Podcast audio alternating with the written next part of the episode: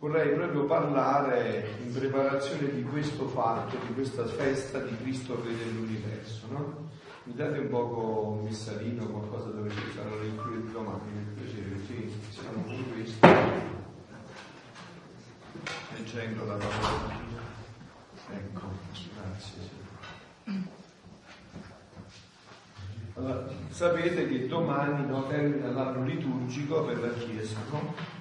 L'anno liturgico per la Chiesa non termina a fine dicembre, no? termina domani con la solennità di Cristo Re dell'universo. E il brano del Vangelo di domani è questo, eh, non c'è nessuno che registra, registrate perché poi dopo c'era... Beh, mettete qualcun altro anche che avete altri telefonini così, metteteli qua sul coso che poi da Giampaolo che serve, bravo, poi mettete. Allora ecco così iniziamo questi due giorni di ritiro proprio in preparazione di questa solennità di Cristo Re dell'universo. Il brano di domani è del Vangelo, è del Vangelo di Giovanni. Lo leggiamo. In quel tempo Pilato disse a Gesù, sei tu il re dei giudei? Gesù rispose, dici questo da te oppure altri ti hanno parlato di me? Pilato disse, sono forse io giudeo? La tua gente e i capi dei sacerdoti che ti hanno consegnato a me, che cosa hai fatto? Rispose Gesù, il mio regno non è di questo mondo. Se il mio regno fosse di questo mondo, i miei servitori avrebbero combattuto perché non fossi consegnato ai giudei. Ma il mio regno non è di qua giù. Allora Pilato gli disse, dunque tu sei re. Rispose Gesù, tu lo dici, io sono re, per questo io sono nato e per questo sono venuto nel mondo, per dare testimonianza alla verità. Chiunque è del, dalla verità ascolta la mia voce. Allora direi che questo potrebbe essere proprio un brano emblematico e chiarissimo per eh, la divina volontà, no? Cioè Gesù qua ha delle espressioni chiarissime che non ammettono dubbi. Quando Pilato gli dice dunque tu sei re, Gesù gli dice tu lo dici, io sono re, non è che dice che non è re, sono re. Allora, quindi un re deve avere un regno, se no che re è? Insomma, un re senza regno non è re, è vero. Un re senza regno non è re, quindi ha un regno. Se è re ha un regno. Però prima aveva detto il mio regno non è di questo mondo. E voi direste, ma allora quindi questo regno è un regno che è dell'aldilà, se non è di questo mondo. No, proprio perché non è di questo mondo, è un regno che sta in questo mondo. È proprio un regno che sta in questo mondo. E oggi proprio di questo vorremmo parlare un attimo. Mi servo di una uh, bellissima conferenza di Don Pablo che eh, parla proprio di questo, no? Adesso ci introduciamo dentro questa conferenza di Don Pablo che parla proprio di questo eh, regno della divina volontà, no? Eh, un attimo perché stavo per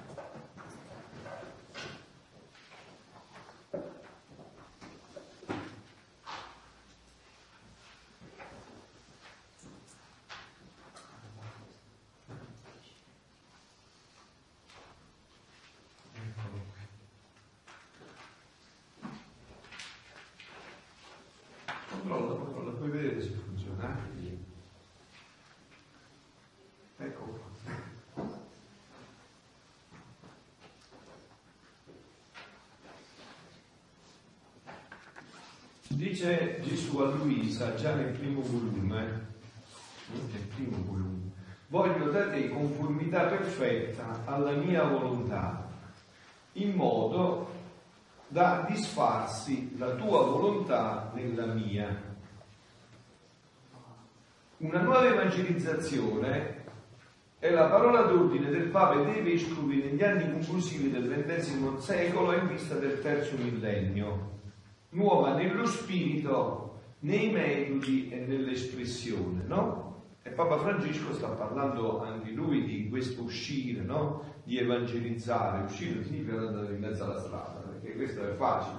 Uscire vuol dire non chiudersi nelle proprie sicurezze e avere la convinzione di portare una bella notizia a questo mondo che sempre più è triste e incupito, perché eh, sta cercando la felicità e la gioia dove non c'è. Quando non c'è, prima o poi cadi nel tranello, no? Quando tu hai cercato la gioia nella materia, nei soldi, nel sesso, tutte queste cose che sapete, no? E alla fine poi si fa a finire, anche questo lo sapete. Nella tristezza, nell'angoscia, nella disperazione, no? Perché eh, allora in questo mondo che Papa Francesco ha definito, ha definito un ospedale da campo, noi dovremmo andare a portare, dobbiamo andare a portare la bella notizia a dire guarda che proprio adesso, che come il figlio del prodigo sei finito a mangiare le carrubbe con i porci, non hai più dubbi che cibo da porci noi ti vogliamo offrire il cibo da Dio per cui tu eri stato creato. Noi abbiamo la possibilità di offrirti questo cibo e questa è una nuova evangelizzazione che si inserisce proprio perfettamente nella divina volontà e in questo contesto della festa di Cristo Re dell'universo. Ora ci entriamo un poco dentro bene, no?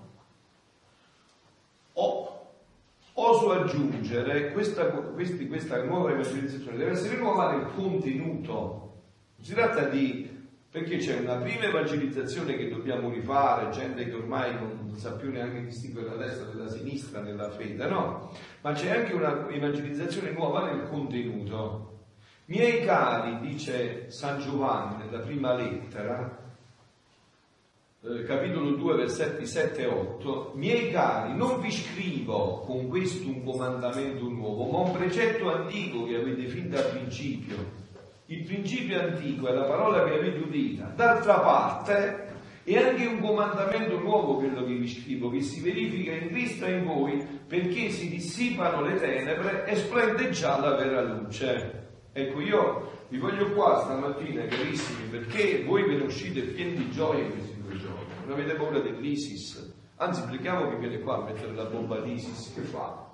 Cioè, se un ISIS che mette la bomba, chi è pronto se ne va a giocare a pallone in paradiso, no? Cioè non, non, non c'è niente che può incupire o rattristrare un cristiano se non il peccato non confessato, che anche il peccato confessato ti ritoglie dalla tristezza e ti rilancia nella possibilità di farti santo, presto santo e subito santo, insomma, no? Quindi qual è il contenuto antico che dice Giovanni, ma adesso nuovo, qual è? La parola Vangelo, voi vi ricordate sempre, dobbiamo avere sempre le coordinate chiare quando venite a questi incontri, no? Noi stiamo parlando della divina volontà, però in un contesto tutto, scusate, ma eh, adesso, eh, vabbè, concetta, un attimo tu a carica, io adesso eh, sta un attimo a carica ho telefonato dici che non c'è bisogno, ce la vediamo noi per i ragazzi, poi ti dico come fare. No?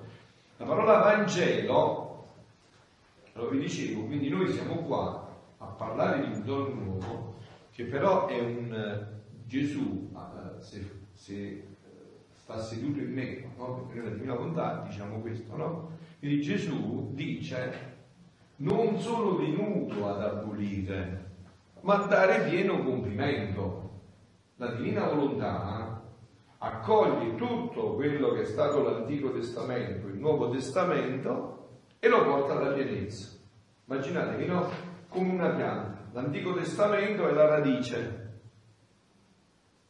il Nuovo Testamento è il tronco, i rami, le foglie, i fiori, bellissimo tutto, ma che mancano qua? Che è la cosa più importante poi, no? Che tutto questo è in funzione del frutto. Ecco, questo è il frutto. Quindi non dobbiamo mai disgiungere queste cose. Noi siamo qua in un pieno contesto ecclesiale, quindi la Bibbia, il Magistero della Chiesa, che come vedete adesso entrerà tutto in questa dinamica, no? La Bibbia, parola di Dio, no? Voi sapete che la Chiesa fonda tutto sulla eh, la Sacra Scrittura, ma prima della Sacra Scrittura che è la tradizione con la T maiuscola, no? Prima di scrivere tutto questo è stato tramandato.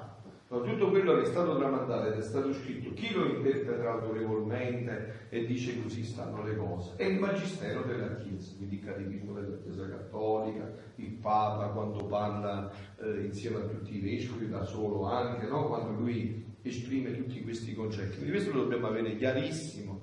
Capite? Cioè, per avere chiari questi passaggi, se no poi in un tempo di confusione come questa vi sbandate, eh? se non avete chi sta con me su 5 anni, 6 anni, non si sbanda più perché ve l'ho detto tante volte, insomma, che eh, insomma, sempre se ne fesso, insomma, si vuole sbandare, ma se no non può, no? Che io vi ho dato le coordinate. Quindi avere saldi questi punti, il magistero della Chiesa, che ci aiuta a riflettere e a comprendere bene tutto questo, no?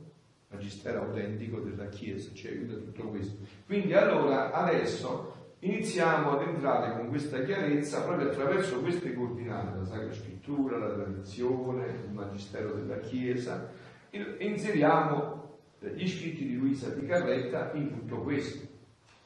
E in questo contesto della festa di Cristo Re dell'universo è di questo che abbiamo accennato con le nuove evangelizzazioni. La parola Vangelo letteralmente significa buon annunzio o buona notizia, veramente ancora più sarebbe bella notizia. Quindi noi abbiamo una bella e buona notizia da annunciare all'umanità. Questo siamo noi, no? Se no, cristiani siamo noi se non portiamo questa bella notizia. Ma questa bella notizia non si porta perché porti degli scritti o delle parole, perché porti la tua vita, se tu hai incontrato questa bella notizia, desideri eh, eh, coinvolgere tutti i fratelli in questa bella notizia, no? Voi sapete, vero, che un adagio latino, come dice, l'ho detto nemo dabet, qui non abet, nessuno può dare quello che prima non ha, se non ce l'hai questa bella notizia, che notizia vuoi dare? Eh, te nella faccia del cimitero, dove vai? Andare al cimitero, vero? non è che puoi dare una bella notizia, no? Quindi la parola Vangelo in questo senso due sono i Vangeli. Hm?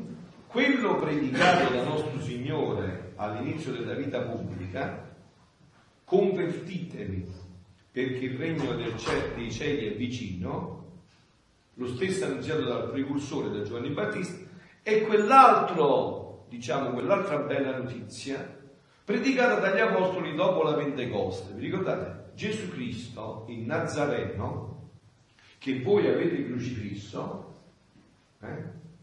i tuoi peccati, i miei peccati, che voi avete crocifisso, eh?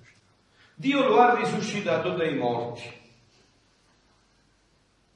Lo ha costituito Signore e nessun altro c'è salvezza. Queste parole chiare, nessun altro c'è salvezza. Solo Gesù Cristo può salvarci.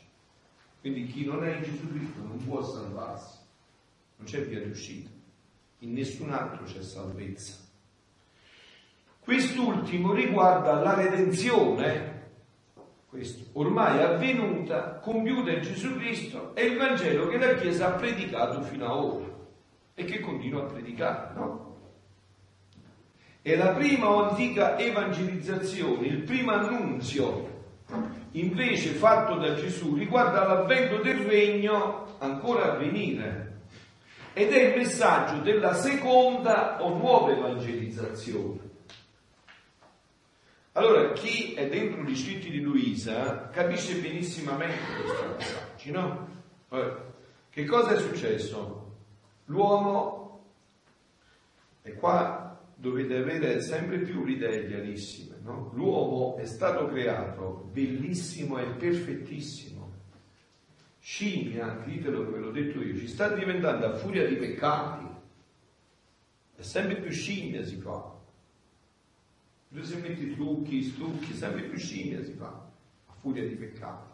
Ma l'uomo è stato creato bellissimo e perfettissimo. Dal perfetto non può che venire il perfetto, dal bello non può che venire il bello. Ed è stato creato re dell'universo, re del creato. Infatti, se voi andate a leggere eh, la creazione, vedete che l'uomo è stato creato il sesto giorno. Cioè che ha fatto Dio? Dice, prima ti creo tutto lo spettacolo, le bellezze, e poi ci metto come re dentro. Ok? La Bibbia per immagini parla chiarissimo di tutto questo. Cosa è avvenuto? Che l'uomo, già sapete perfettamente per sapere queste cose, ha peccato. E non mi fate domande che sapete già nel vostro spirito, basta che mettete a pregare. Perché ha peccato? Perché ha usato la libertà in modo sbagliato. Ma se Dio lo sapeva, pensate ai giochetti dei bambini, ma se Dio lo sapeva perché l'ha creato, questo non, non, non, giustifica niente. Dio ti ha creato libero, se no si doveva fare determinato, come ha fatto determinato il sole, la pioggia, la, luna, le stelle, che non hanno capacità di decidere. Invece l'uomo è libero, l'uomo è libero di fare pure il terrorista come l'ISIS, no? E dire che ammazza in nome di Dio, è libero l'uomo. Poi dopo ci guarderemo nelle palle degli occhi noi e Dio. No? Dio diede questa libertà all'uomo proprio perché potesse crescere sempre più in sanità, bellezza e in somiglianza ah, presso Dio. E però che cosa diede anche questo libero arbitrio, no? come preservativo a questo libero arbitrio, diede la sua divina volontà, no? quindi doveva stare come sempre come atto primo la volontà di Dio rispetto a quella dell'uomo. Ecco che poteva sempre crescere in più allora, questo passaggio lo chiariamo un attimo meglio per chi non è dentro ancora bene negli scritti di Luisa, no? questo che Domenico ha detto uh, chiarissimamente per chi ha gli scritti di Luisa. Allora il problema sta in questi termini. No? Quando Dio ha creato l'uomo, Dio ha creato l'uomo con uh, questa potenza dello spirito in cui c'è la volontà, no? La volontà. O, e anche il libero arbitrio il libero arbitrio è una libertà imperfetta, perfezionabile. Perché se Dio ci avesse dato già la libertà perfetta, saremmo stati creati determinati. Invece col libero arbitrio noi tendiamo alla perfezione. Quindi attraverso delle prove, superando queste prove, noi sempre più tendiamo a diventare liberi. Che cos'è la libertà? Libertà vuol dire fare quello che vuoi? No, rispondetemi. Questo è libertinaggio. Bravo, fare il bene, soltanto il bene, essere fissato per sempre nel bene. Questo è l'uomo radicalmente libero. Dio è libero radicalmente perché è sempre fissato nel bene, unicamente nel bene. Dio è sempre amore. Di amore in paradiso, di amore in purgatorio, di amore in inferno. Sempre amore. Solo che in paradiso quell'amore è la gioia dei beati, in purgatorio è la gioia della purificazione arriverà, in inferno è l'odio più terribile dei dannati che hanno rifiutato quest'amore volontariamente e liberamente. Ma Dio li continua ad amare, anzi io credo che la pena più grande dei dannati sia proprio l'amore di Dio. Perché questo Dio continua a guardare con amore, no? Se voi vedete Gesù nella passione, Cristo, re dell'universo, Gesù, nelle ore della passione di Luisa, si evince con chiarezza, mentre quello sputavano in faccia, in bocca e davano tutte le culture che potevano, Gesù li amava tanto che loro non potevano sopportare questo sguardo e lo bendavano. Dice, ma questo insomma, eh, invece di odiarci, di, eh, continua ad amarci ancora di più, dice, questo non si può sopportare questo amore, no? è insopportabile questo amore. Quindi Dio continua a essere amore, quindi la libertà è essere fissato per sempre nel bene. Quindi l'uomo era stato creato eh, perché la volontà umana è una potenza spirituale, limitata ma è una potenza spirituale. Però Dio aveva fatto che questa volontà umana, potenza spirituale limitata, fosse sempre congiunta ogni volta che voleva, connessa alla volontà divina. E quindi l'uomo ogni volta che voleva diventava Dio per partecipazione si connettevano come computer, ti connetti e puoi cercare quello che vuoi. Senza connessione è un povero computer, ma no, ma connesso puoi fare quello che vuoi. Quindi l'uomo era sempre in questa dinamica e in questa dinamica si realizzava di atto in atto. Diventava sempre più bello, sempre più libero, sempre più gioioso, sempre più felice, perché anche questo, no? Eh, eh, noi non possiamo entrare in Dio con le nostre piccole categorie, vero? Per esempio noi diciamo, eh, ma sta gioia quando felice? Mai, perché Dio è sempre gioia, ti sa sempre gioia nuova, eternamente, per tutta l'eternità, saranno sempre gioie nuove, sempre felicità nuova. Il diavolo è a noia, è noia, per, è noia infernale, pensare che non puoi inventare niente, è sempre noia. Nell'inferno si fanno sempre le stesse cose, si soffrono sempre le stesse, si è sempre nella stessa disperazione. In paradiso c'è sempre gioia nuova, quindi perciò anche certe volte, no, quando sentite nel popolo che non approfondisce la sua fede, non vuole approfondire la sua fede, ti dicono, eh, ma io è meglio andare all'inferno, che fa? Che noia il paradiso? No, è proprio l'opposto, è proprio l'opposto, è proprio completamente l'opposto, che noia sarà l'inferno, che gioia sempre rinnovata sarà invece il paradiso che felicità di felicità sempre nuova, perché Dio è sempre nuovo, no? Quindi l'uomo era stato creato perché la sua volontà, che è una potenza spirituale, e quindi in grado di connettersi con un'altra potenza spirituale che è infinita, eterna, immensa, qual è quella di Dio, fosse sempre in questa dinamica. E il primo atto mai lo prendesse da se stesso. Se mangerai dell'albero che è in mezzo al giardino, tu morirai se tu prendi l'atto da te stesso, tu ti eh, auto, auto eh. Sei tu che eh, ti limiti nella tua realizzazione. Quindi l'uomo era stato creato per questo. Non eh, avendo rotto questa dinamica, l'uomo è precipitato in tutti i mali che noi eh, oggi constatiamo nei fatti. No? Questo in è il vero regnare, perché nessuno te lo può togliere, no? Esternamente, soltanto io posso decidere di, di lasciare questo qua. Invece questi che sono i, le cariche, i posti, tutto questo è tutto falso regnare, perché te lo possono usurpare in qualsiasi momento tutti qua. Ecco, questo qua solo io posso decidere di soltarmi a tutto questo. Questo è il vero re di se stesso, no? Il vero re di se stesso è che Gesù durante la passione, perché viveva in un modo così divino. Se, io, se voi volete vedere dov'è che si testimonia in Venezia la divinità di Gesù, dovete vedere la passione. Non dai miracoli, no? Queste sono cose secondarie che pure altri possono copiare, ma è là. Un uomo che soffre così è perché è totalmente libero, completamente felice, totalmente realizzato, pienamente libero. Solo uno pienamente libero può entrare in una passione così dolorosa con quella dinamica. No? Quindi l'uomo era stato creato in questo modo. Peccando ha rotto questa eh, realtà e ha innestato un nuovo procedimento nell'umanità, di cui noi ne vediamo le conseguenze. Ecco perché è, è, è assurdo, no? È assurdo non riconoscere il peccato originale e originante. È assurdo, no? È proprio assurdo. Non riconoscere il peccato originale e originale. Originale perché è stato il primo peccato ed è stato l'origine di tutti i peccati. Ogni peccato attuale ti riporta a quel peccato originale riafferma quel peccato originale, che è una ribellione a Dio, un opporsi alla sua volontà interagendo autonomamente con la propria volontà.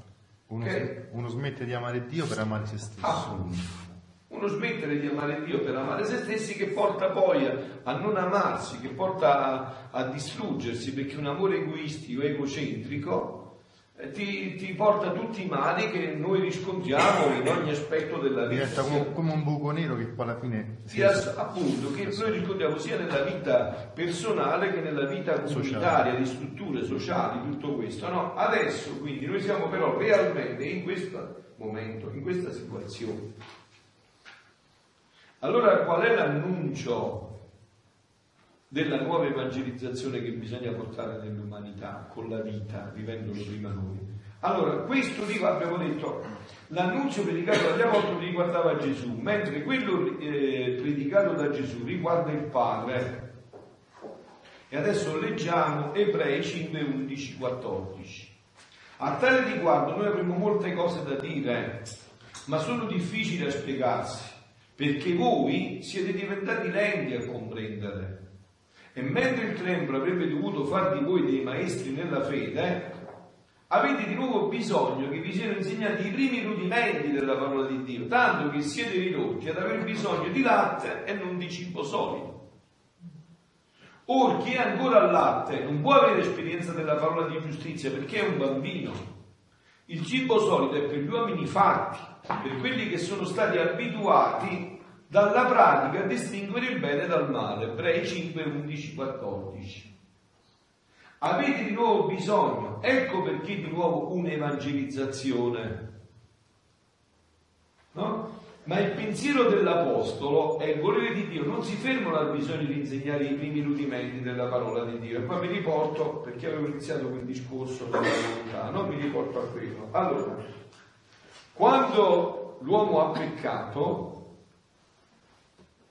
Diciamo così, se noi potessimo entrare nella mente di Dio in quel istante, no? quando Dio l'uomo ha peccato, quando l'uomo ha peccato, Dio la prima cosa che ha, la prima intenzione qual è stata di Dio? Eh? Come riportarlo di nuovo all'origine. all'origine. Ok? Però adesso si è trovato un uomo ammalato. Se un calciatore, uno va dal medico perché si è rotto le gambe, il medico la prima cosa che pensa è lo devo riportare alla guarigione completa per farlo correre, perché questa è la sua attività. Però è nocitrullo il medico, si dice mettiti a correre. Eh, è nocitrullo, eh? Perché il medico è? Allora che fa il medico? Dice, bene, adesso ti metti a letto, facciamo tutti gli accertamenti, poi ti metto il gesso, non so che cosa si usa modernamente, no? prima i miei tempi si faceva a stoppa, no? tutte le tecniche, metto il gesso, poi bisogna stare attenti anche all'alimentazione, ti do cibo prima liquido, piano piano, perché devi sottoporti all'operazione, quindi c'è tutta una serie di cure.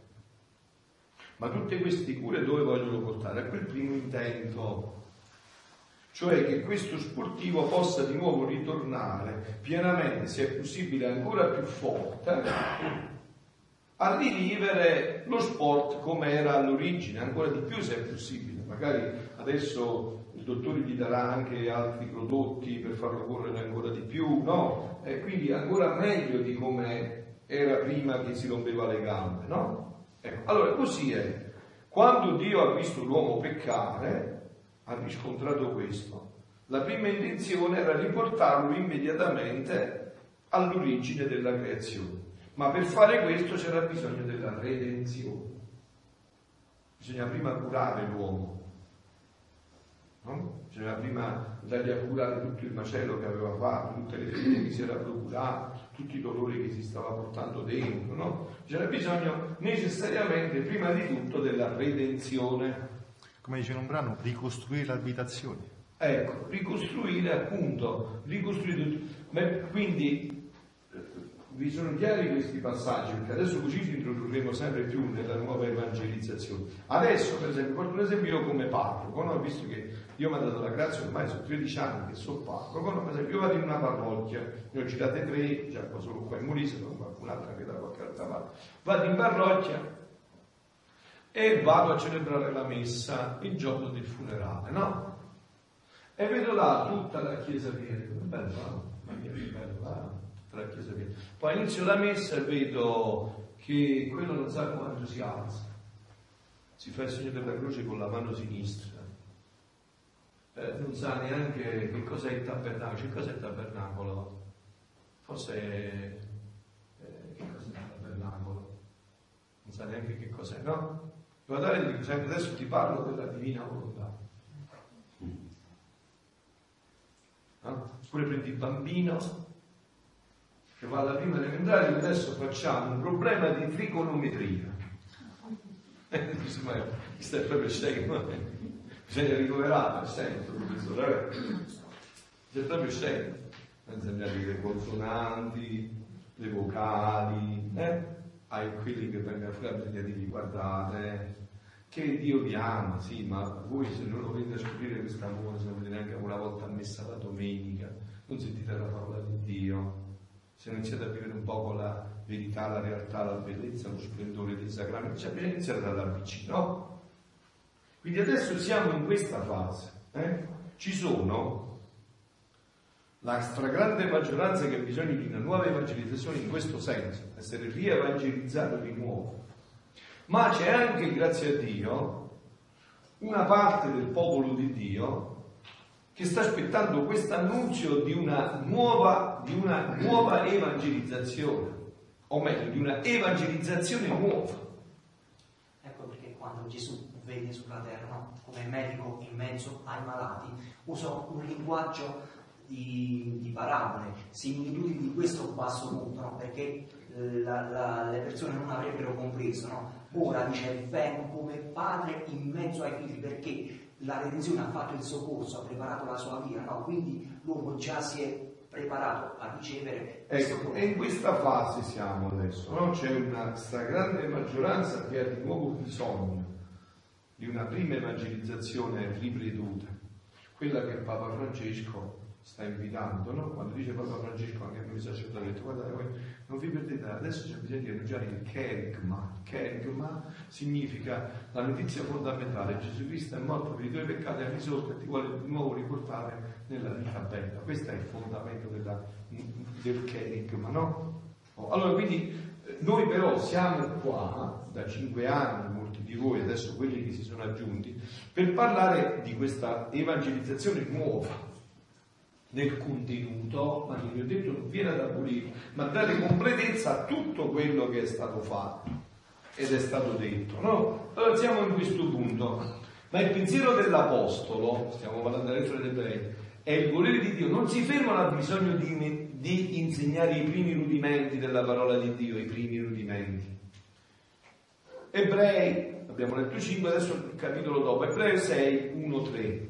Perciò lasciando da parte la dottrina alimentare su Cristo, dice San Paolo, eleviamoci a quello che è più perfetto, senza fermarci di nuovo a trattare le verità fondamentali, quali sono il pentimento dei peccati e la fede in Dio.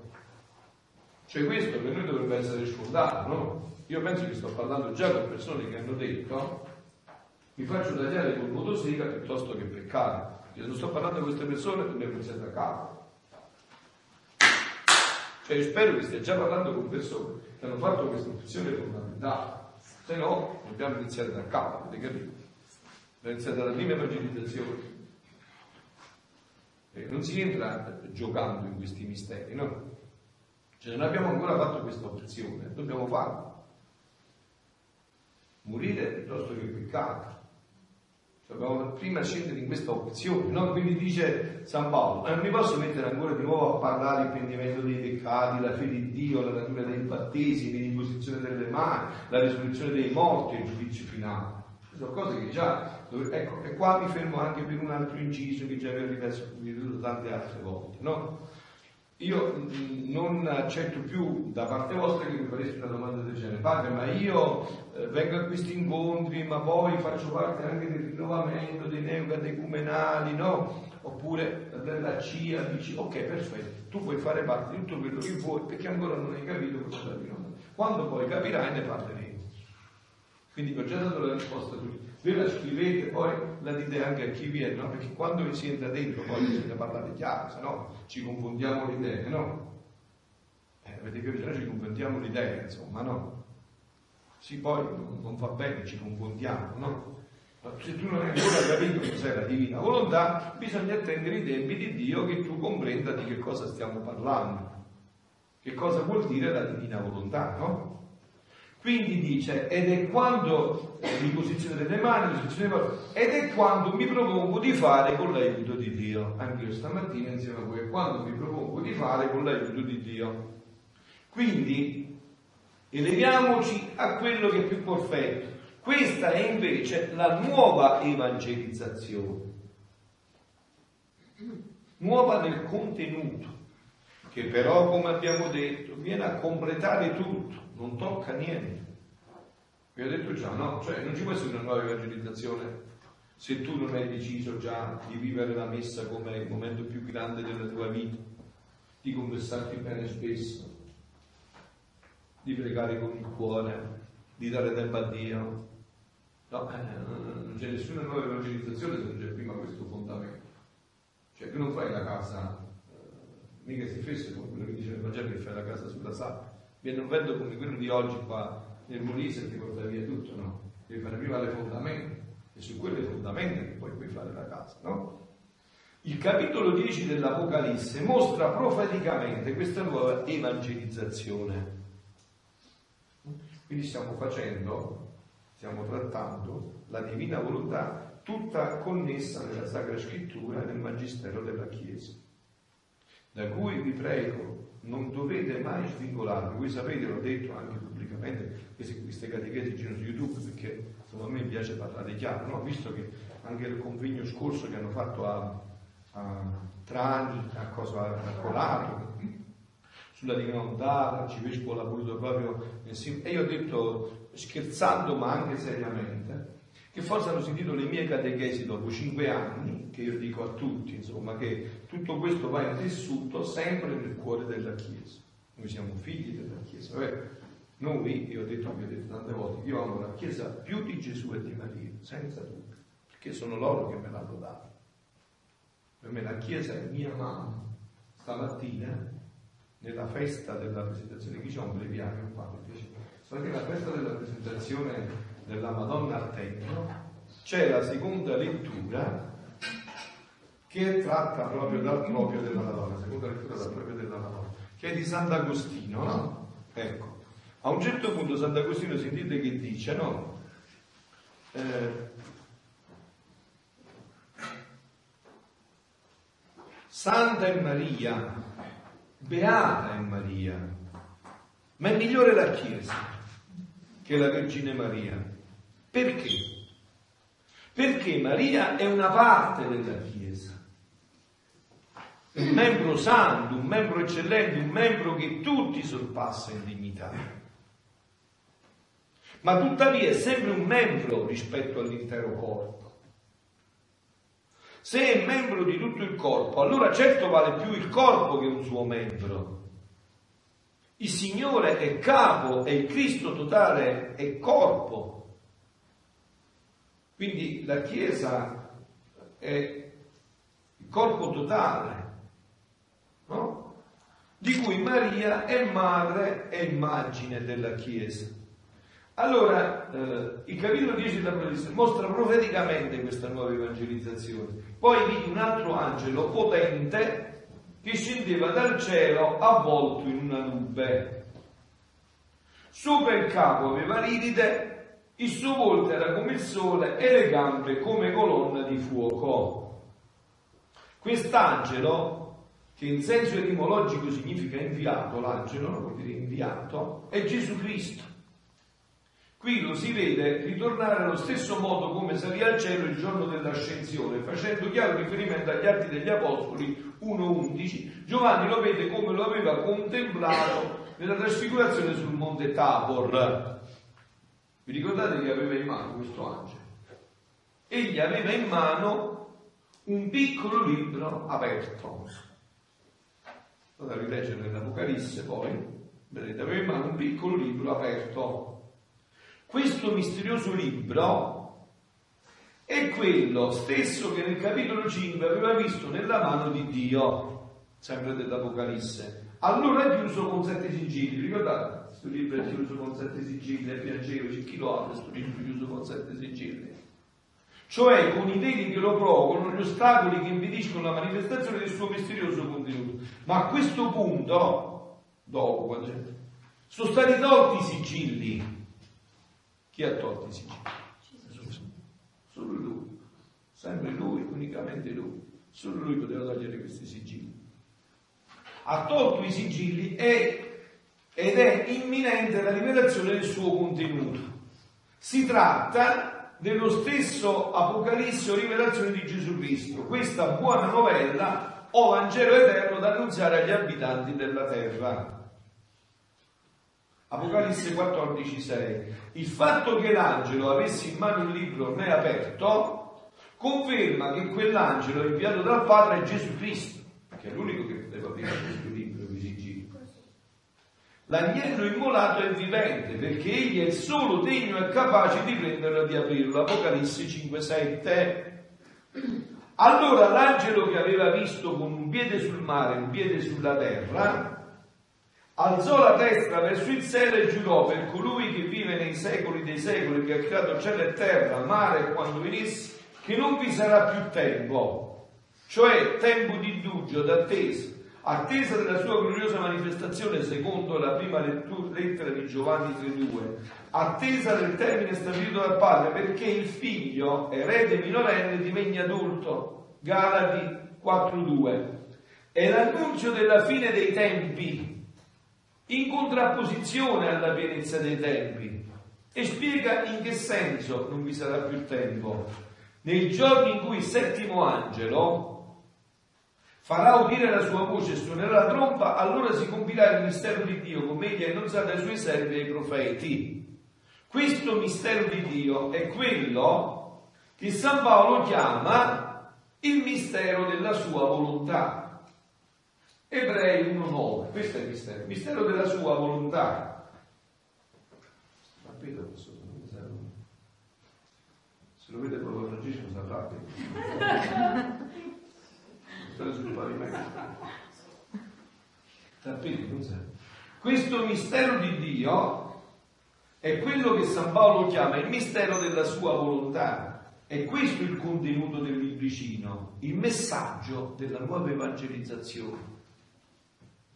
Infatti, poi la voce che avevo udito dal cielo mi parlò di nuovo, vai, prendi il libro aperto dalla mano dell'angelo che sta ritto sul mare e sulla terra. Allora mi avvicinai all'angelo e lo pregai di darmi il piccolo libro. Ed egli mi disse, prendilo e divoralo. Ti riempirà di amarezza e viscere, ma in bocca sarà dolce come il miele. Presi quel lì piccolo libro dalla mano dell'angelo lo divorai, lo divorai.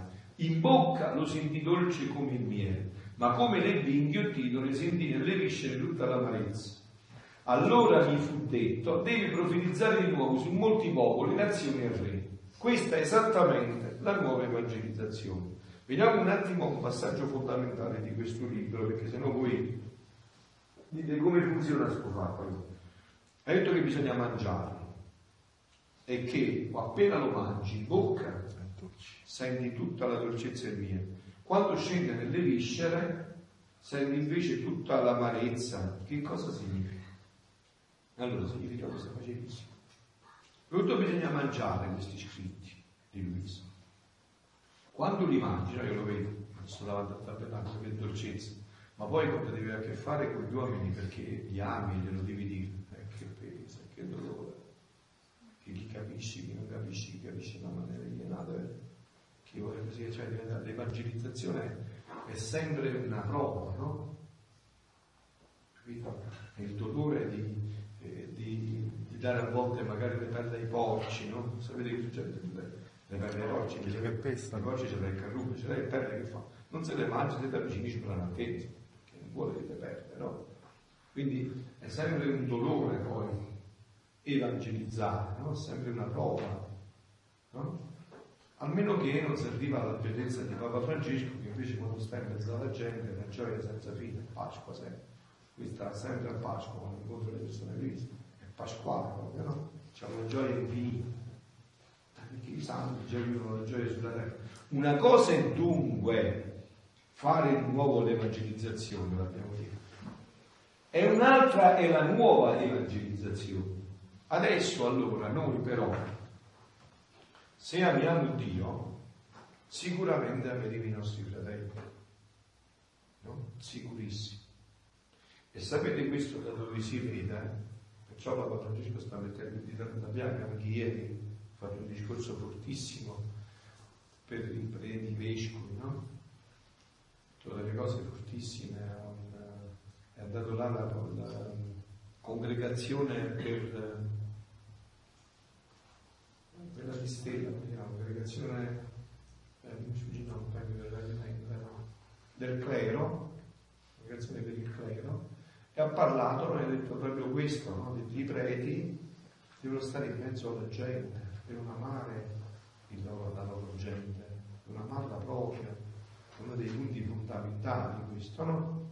Allora, eh, chi ha incontrato la divina volontà sa mettere insieme queste due cose, evangelizzare di nuovo e una nuova evangelizzazione.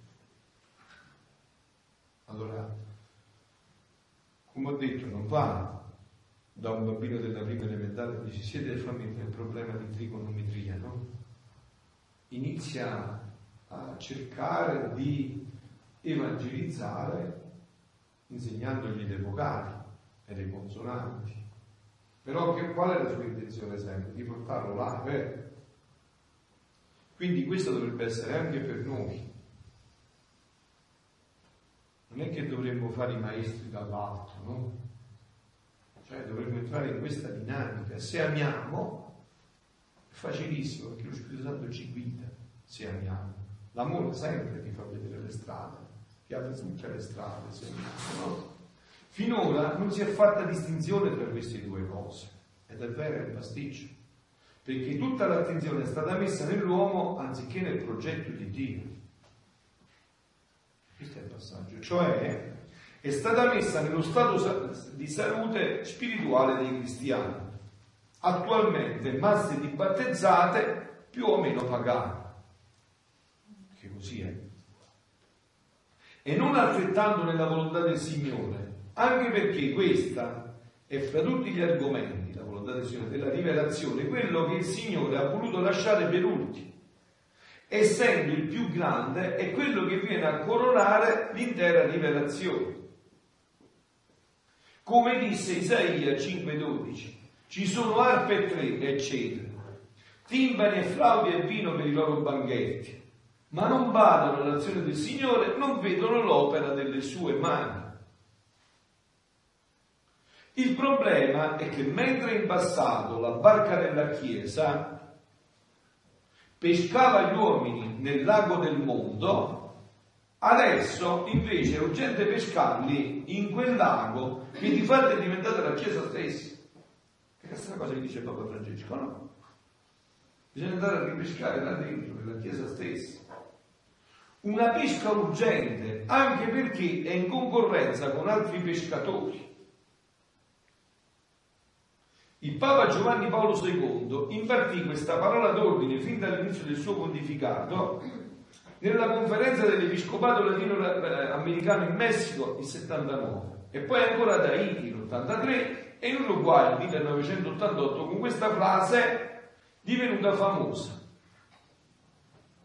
L'evangelizzazione deve essere nuova nel suo ardore, nei suoi metodi e nella sua espressione. Ecco perché abbiamo avuto cioè, quando... Giovanni, scusami un attimo, subito Giovanni, ecco perché abbiamo avuto Papa Giovanni, Papa Benedetto e adesso Papa Francesco, proprio realizzare tutti questi momenti. Ardore, metodi, espressioni. Cioè non si possono essere più scuse. Non ci possono essere più scuse. Dici Domenico. Cioè, quando Luisa no, dice che questi scritti bisogna ruminarli, no? quindi prima ingerirli, poi, poi dopo pensare e ripensarci sopra, proprio questo compararli con la Sacra Scrittura, per essere fonte per i nostri fratelli. Appunto. Nuova nell'ardore, sono venuto a portare il fuoco sulla terra, e come vorrei che fosse già acceso. Luca 12, 49. Non può essere che opera dello Spirito Santo. Io pongo, dice il Signore, nella tua bocca le mie parole che saranno come un fuoco E questo popolo sarà la regna e il fuoco che, che, che sarà la regna che il fuoco divorerà. Geremia 5,14. Ma prima di divorare gli altri, l'evangelizzatore stesso deve sentirsi divorare da quest'ardore incontenibile. Ecco per questi momenti insieme. Che se voi non siete divorati, non divorate. Se voi non siete infiammati, se voi non avete preso coscienza che avete trovato la terra preziosa e che bisogna eh, farla conoscere ai fratelli per toglierle dalla disperazione, non ci riuscite, non passa. Se non siamo dissetati non possiamo dissetare. Mi dicevo, non penserò più a lui, ma prima mi dicevo, non penserò più a lui, non parlerò più in suo nome, ma nel mio cuore c'era come un fuoco ardente, chiuso nelle mie ossa, mi sforzavo per contenerlo, ma non potevo. Geremia 29. Perché dall'abbondanza del cuore parla la bocca. Luca 6,45. E quando vi consegneranno nelle loro mani, non preoccupatevi di come o di che cosa dovrete dire, perché vi sarà suggerito in quel momento ciò che dovrete dire. Non siete infatti voi a parlare, ma è lo Spirito del Padre vostro che parla in voi. Matteo 11, 19, 20. Quindi deve essere nuova nei metodi e nelle espressioni, cose che devono essere naturalmente consone al protagonista della nuova evangelizzazione, lo Spirito Santo, lui è il protagonista, no? Avviene tuttavia che il cuore dell'evangelizzatore, se non è rinnovato secondo il volere dello Spirito Santo, continua a ricorrere a mezzi di espressioni che possono essere forze diverse, ma restano cose umane. Lontano da quella novità che egli non conosce. In questo modo i metodi di espressione, che sono i mezzi dell'evangelizzazione, di fatto diventano il fine. Così è.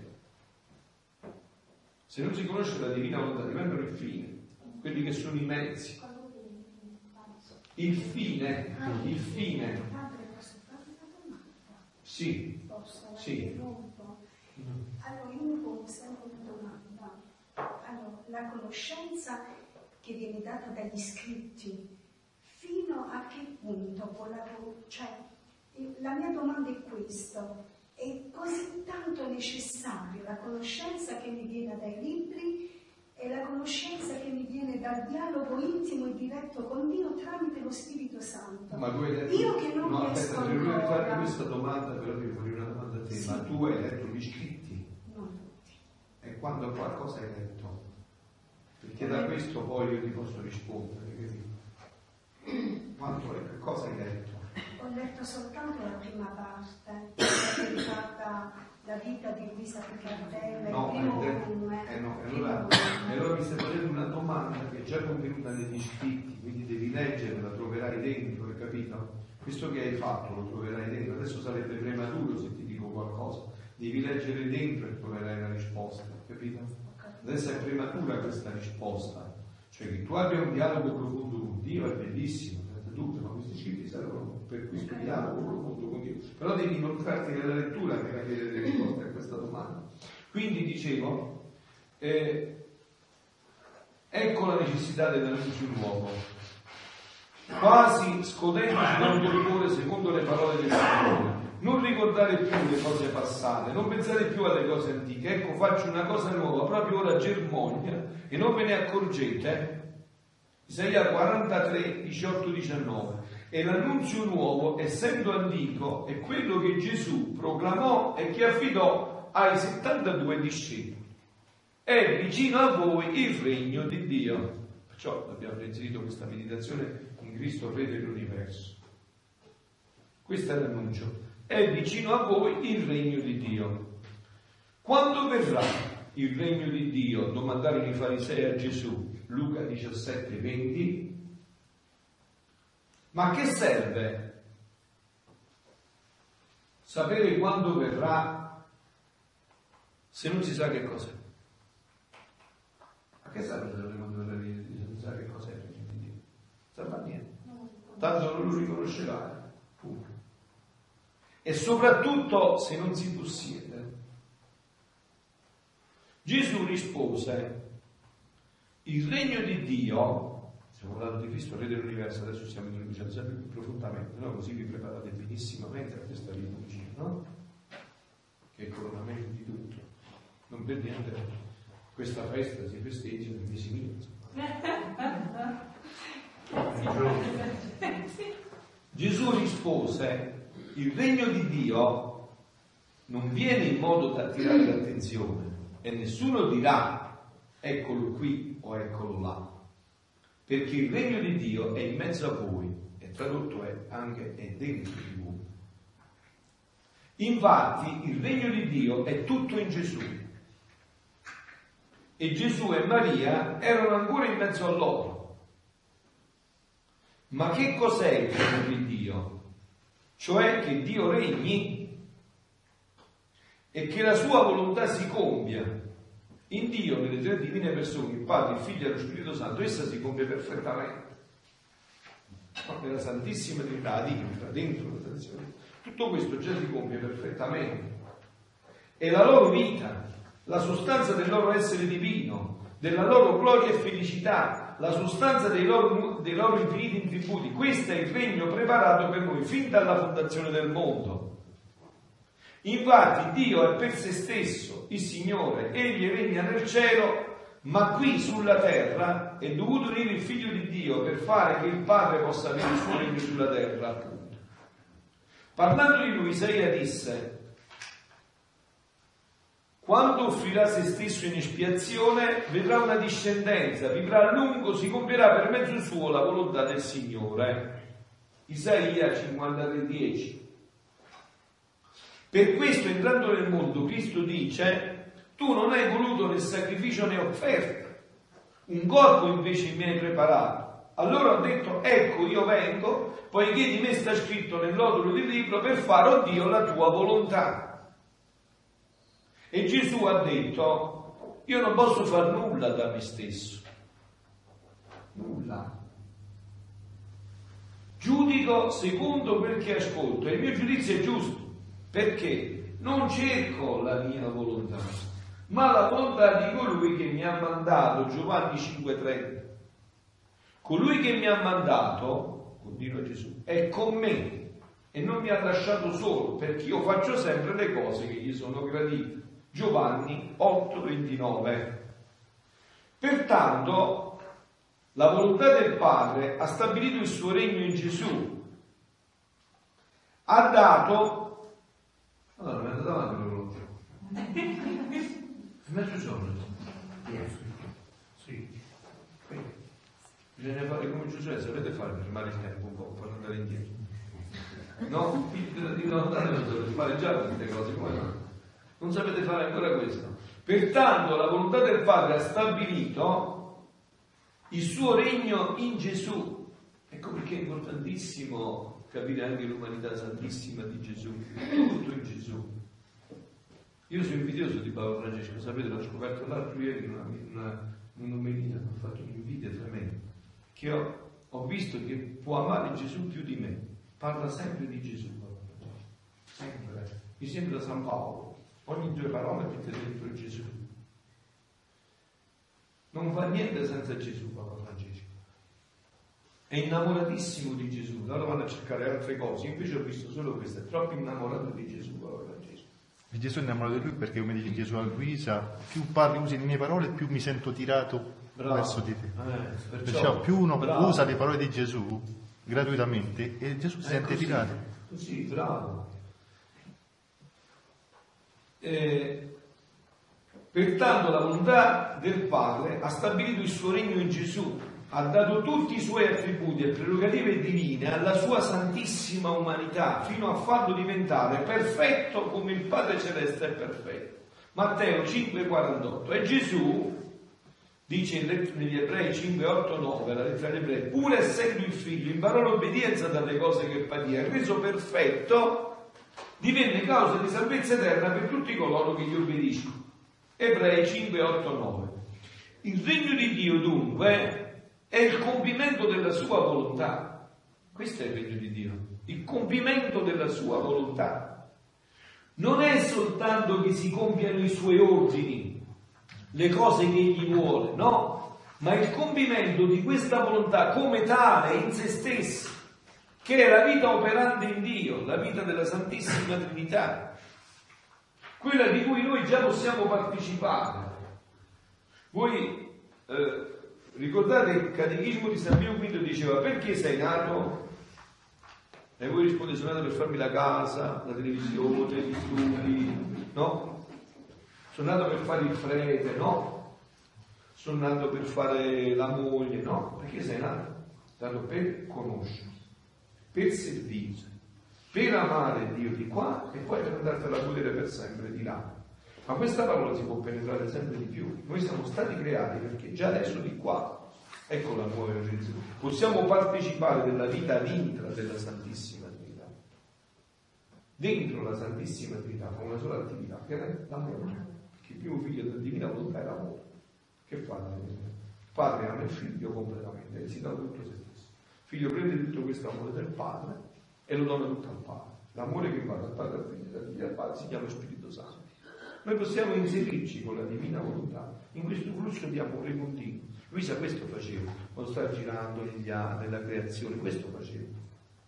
Ciò in questi scritti più si conosce e più si forma unione con Gesù Cristo, cioè più si partecipa della sostanza divina. Appunto, vedete, Luisa faceva tutto questo, e Luisa è vissuto 81 anni, quasi 82, di cui 62 sempre a letto e 19 in semiletto. Ed era sempre felice, sempre la pace. Adesso io dice vedo tanti, no? pure noi, pure voi. Vedete, pare che stamattina tanta bella decorazione, cioè la macchina, gli abiti, case, e come mai c'è questa felicità? Perché non siamo stati fatti per questo. Siamo stati fatti per partecipare alla vita della Santissima Trinità. È là che c'è la felicità. Avete capito? Quella non mangiava, non dormiva, si offriva vittima, tutta era sempre bella pasquale, non aveva nessuna. È stata 69, 62 anni letto non ha fatto mai il piaghi dei cubi. Noi ci stiamo due giorni letto, c'è il piaghi dei cubi. Perché? Per questo motivo. Ad esempio, quando Gesù descrive a Luisa quando, dopo aver creato Adamo, dice che quando Adamo ha aperto per la prima volta gli occhi, ha visto chi era, la prima cosa che ha fatto ha detto ti amo. E quindi lo scopo per cui è stato creato l'uomo è per ecco. dire ti amo al tuo creatore, e quindi quel continuo scambio in amore che è incessante, così poi dopo come è stato quando, con la mamma celeste, le sue scappatine. I disastri anche nella vita affettiva vengono per questo, eh? Tutti. Come dice la scienza, quel... per questo tutti i disastri come dice la scienza, quel printing, come lo chiama la scienza, quando ha aperto gli occhi ha visto chi era il suo creatore, la prima cosa che ha fatto è dire ti amo. Eh, inserendoci questo, le parole come in cielo così in terra, si è fatto la domanda come in Gesù e Maria sono perfetta realtà. Allora qua anche ci riportiamo un attimo agli scritti di Luisa, no? Voi vi ricordate bene questi passaggi il dono della divina volontà, lo ha vissuto solo Adamo ed Eva prima del peccato originale. Dopo che hanno perso la memoria, che facevano gli stessi atti, ma niente, non c'era più possibile. Dopo di loro questo dono è stato vissuto solo da Maria Santissima e dall'umanità Santissima di Gesù. Eh, non mi fate domande, perché se mi dite ma San Francesco, ho detto già, se sono solo questi, solo questi se no mi avrei detto qualcun altro, no? Poi viene rivelato a Luisa che doveva vivere lei, no? E da lei viene data la possibilità di rientrare nell'umanità. Quindi le parole come in Gesù, in Gesù e Maria sono perfetta realtà, come nel Padre così è nel Figlio. In noi invece devono essere un desiderio ardente, un'invocazione incessante, poiché sono una promessa divina, è stato promesso. Quindi noi dovremmo consumarci con forti grida e lacrime. Ogni istante delle nostre giornate dovrebbe passare questi re quando mandi il tuo regno in me nell'umanità. Signore venga, il tuo regno venga, Signore venga, sia fatta la volontà, Signore venga, il tuo regno. Così finisce il male nel, nel mio cuore, nell'umanità, così alla radice. Per sempre ricidiamo il male dalla radice, no? Le parole, quindi abbiamo detto, eh, eh, poiché sono una promessa di me, Sant'Agostino dice, Ecco perciò vi ho detto, no? se voi andate a rivedere la, la divinità alla luce della tradizione, della Sacra Scrittura, dei padri della Chiesa, del catechismo della Chiesa, trovate tutti i germi, cioè tutto. Sentite che dice Santa Agostino? Sia fatta nella Chiesa come nel Signore nostro Gesù Cristo, sia fatta nella sposa, che a Lui è fidanzata come nello sposo, che ha compiuto la volontà del Padre. Gesù ha fatto regnare il Padre nella sua vita, nella sua, umilia- nella sua umanità, umiliò se stesso facendosi obbediente fino alla morte di croce, ha negato tutto a se stesso per affermare il Padre, ha svuotato di tutto se stesso affinché il Padre lo riempisse e fosse tutto in lui. Questo divinamente, ma umanamente questo Gesù chi gliel'ha insegnato? La mamma, la mamma che l'aveva fatto? Umanamente gli ha insegnato questo la mamma. Lo cresceva in età e grazie. Appunto, la mamma gli ha insegnato a svuotarsi completamente, ha guardato in niente della sua sé. Quello che Gesù umanamente ha imparato, l'ha imparato tutto da Maria.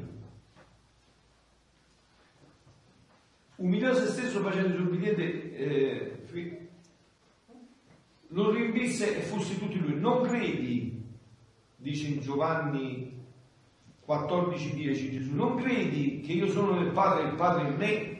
Le parole che io vi dico non le dico da me, ma il Padre che in me compie le sue opere. Per questo dice, chi vede me, vede il Padre, in Giovanni 14:9, perché è talmente diventato trasparenza del Padre, come noi dovremmo diventare talmente trasparenza di Gesù e di Maria, che si dovrebbe dire a pelle, questo si vede che non è Lui. Si vede, no? Per esempio, si dovrebbe dire, se io fossi, vivessi così, si vede che lui da solo è un povero citrulo, non saprebbe fare niente, non riuscirebbe neanche a parlare. Questo si dovrebbe dire, questa è la bellezza della nostra vita cristiana. Diventare vetro, non specchio. Vetro, non specchio. Specchio che fa? Che fa te, fa fine narciso. T'abbracci e muori affogato. Il vetro invece che cosa fa il vetro? Fa solo tramandare. Fa solo tramandare il vetro. Capito? In similitudine a quello che hai letto prima, Gesù dice io non parlo per me, parlo dal nome del Padre. Anche noi acquistiamo questa similitudine. Se mangiamo... Se... Suor Maria e Michela, potete andare così più con È Fausto, se vuole venire, se vuole fermarsi, mi vede con noi, chiedi come vuole fare, poi ve lo facciamo. Perciò noi che mangiamo di volontà e parliamo di volontà, nessuno può dirci sei superbo, perché io parlo a nome di, del Padre, per quella, io ti parlo di volontà perché quella è la volontà vera del Padre, quindi io se ti parlo di volontà posso, posso anche umanamente sembrarti eh, che sto dicendo cose assurde, ma in realtà non sono io a parlare loro. Perciò allora superbo è Gesù, ma Gesù non può essere superbo. Assolutamente, perché, perché fa parlare del Padre. Quindi questa è la gloria che Gesù ha dato al Padre. Io ti ho glorificato sulla terra compiendo l'opera della redenzione che mi hai dato da fare. Eh, Alessandro, tu con Gennaro vai a fare un po' a Giovanna a scuola perché Gennaro non so se sta a scuola, se sta aperto, vai a scuola puoi andare anche sulla riva e poi alla stazione prendete a Gianmaria. Vedi se Gennaro sa dove ci spieghi la scuola, ci sa andare da solo. Non lo so, dove, però se non spiega ce l'ha. E beh, allora vai tu un attimo così fate prima. Allora, non credi che io sono nel Padre, questo ti ho glorificato sulla terra compiendo l'opera che mi hai dato da fare. Pertanto ha chiesto al Padre di glorificarlo a sua volta. E ora, Padre, glorifichimi davanti a te con quella gloria che avevo presso di te prima che il fosse. Eh, Roberto scappa un po', digli che poi vengono qua, però non vanno al villaggio, vengono qua che poi se ne vengono con me. Eh. Grazie Roberto, è una cosa se no. Quindi anche il padre vuol far regnare il figlio. Per questo Dio l'ha esaltato e gli ha dato il nome che è di sopra di ogni altro nome, perché nel nome di Gesù ogni ginocchio si pieghi nei cieli, in terra e sottoterra, e ogni lingua proclami che Gesù Cristo è il Signore, a gloria di Dio Padre. Filippesi 2, 9, 11. Ogni ginocchio si cieli, in terra e sottoterra, ogni lingua che Gesù Cristo è il Signore, a gloria di Dio Padre. Questo è il vero regnare, sottoporsi a tutto, sacrificarsi per tutto, spogliarsi di tutto, quindi le sangue, le, gravi, le Gesù, questo è il vero regnare. Appunto, e voi dovreste andarvi a riprendere un documento che la Chiesa volle Giovanni Paolo II come Papa, Ratzinger come eh, prefetto no? della congregazione della fede nel giubileo del 2000 si chiama Dominus Jesus. Gesù è il Signore. Gesù è il Salvatore. Anche in questo guardate se voi non avete questo punto di riferimento solo Gesù può salvare l'umanità. Non c'è nessun altro che può salvare l'umanità. Solo in lui c'è la salvezza, non c'è altra possibilità. Il figlio di Dio si è incarnato per tre motivi, di cui la spiegazione si trova nel mistero ineffabile della vita intima d'amore delle tre divine persone. Si è fatto uomo, uno, per presiedere la creazione. Sentite, egli, Gesù, è immagine del Dio invisibile generato prima di ogni creatura, poiché per mezzo di lui sono state create tutte le cose, quelle nei cieli, quelle sulla terra, quelle visibili e quelle invisibili, troni, dominazioni, principati, potestà. Tutte le cose sono state create per mezzo di lui e in vista di lui. Egli è prima di tutte le cose e tutte sussistono in lui. Colossesi 1, 15, 17 il disegno di ricapitolare in Cristo tutte le cose, quelle del cielo come quelle della terra. Efesini 1.10. Due, quindi per presiedere la creazione, tutto è stato fatto in vista di Gesù, l'uomo, tutto, tutto in vista di Gesù. Quando la Santissima Trinità creava, creava vedendo Gesù, tutto in funzione di Lui, tutto in visione di Lui. Poi per compiere la redenzione, Gesù Cristo è venuto nel mondo per salvare i peccatori e di questi il primo sono io, dice San Paolo, primo Timoteo 1,15. Voi sapete come rispose Papa Francesco alla prima domanda che fatto? Chi è Papa Francesco? Un povero peccatore. Primo sono io. Il figlio di Dio è apparso per distruggere le opere del diavolo, la redenzione. 1 Giovanni 3,8. 3 che è terza nella realizzazione, ma è prima nell'intenzione, ricordate il medico che vuole portare l'atleta, no? Prima nell'intenzione, eh? però ultima nella realizzazione. Prima già te gesta in gambe, poi gli deve dare la pappina, poi... così è adesso la terza, è prima nell'intenzione e ultima nella realizzazione. Questa è la nuova evangelizzazione. È per avere il suo regno. E qua arriviamo in pienezza alla festa, no? Allora Pilato gli disse, dunque tu sei re? Vuole capire meglio queste parole, come, entrate bene poi nelle liturgia di domani, eh? Allora tu sei re? Rispose Gesù, tu lo dici, io sono re. Per questo sono nato e per questo sono venuto nel mondo e devo rendere testimonianza alla verità. Questa è la verità. 18, Giovanni 18, 37. Lo aveva detto l'angelo a Maria in Luca 1, 32, 33. Ricordate come aveva detto l'angelo? Signore Dio gli darà il trono di Davide e regnerà per sempre sulla casa di Giacobbe e il suo regno non avrà mai fine. È di questo regno che parliamo. È tutto contenuto nella Sacra Scrittura questo regno, no? Tutto, tutto, nel magistero, tutto. Che bello, eh? Qui detto, vi ho raccontato già questa cosa, non la ripeto. Conosciuto tempo fa, sono stati degli anni, anche un bimbo, allora mi pare che era sposato, sposata, una donna, eh, signora che insomma non, non, leggeva la Sacra Scrittura, non gli piaceva, poi andava anche in India a cercare di capire eh, che l'uomo doveva diventare Dio, no? Magari eh, poi cosa è successo? Che ci siamo conosciuti, eh, io le ho suggerito la consacrazione alla Madonna, lei ha iniziato a fare questa consacrazione alla Madonna e mentre faceva la consacrazione alla Madonna si preparava, ha conosciuto il libro del cielo, gli scritti della Divina Volontà. Si è introdotta in questa Divina Volontà, adesso è diventata teologa, non gli basta più neanche leggere la Sacra Scrittura, ormai è innamoratissima della Sacra Scrittura, si è procurata e sta leggendo tutta la somma teologica di San Tommaso d'Aquino, che sarà un libricino piccolo così, eh, non finisce più, no?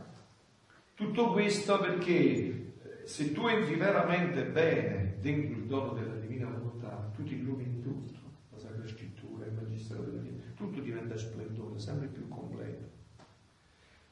Quindi dicevamo, regnerà per sempre sulla... Bisogna infatti poi, sempre un altro passo della Scrittura, prima Corinzi 15, 15, bisogna infatti che Gesù regni finché non abbia posto tutti i suoi nemici sotto i suoi piedi.